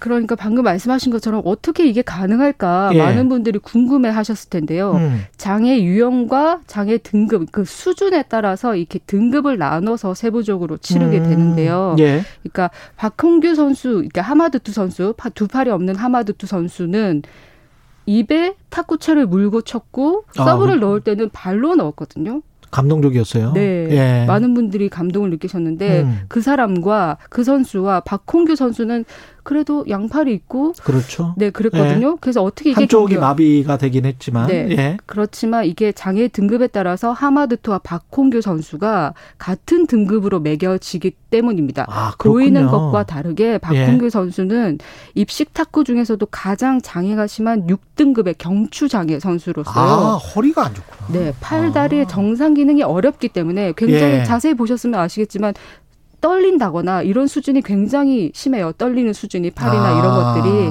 그렇기 때문에 장애 등급 수준이 하마드트 선수와 같았다. 이렇게 해서 경기가 치러지고 허리는 치명적이죠. 예. 네, 이 공정한 경쟁이라는 거는 이렇게 그 음. 선수들이 올림픽 출전하기 전에 등급 구분사가 있어요. 등급 분류사들이 예.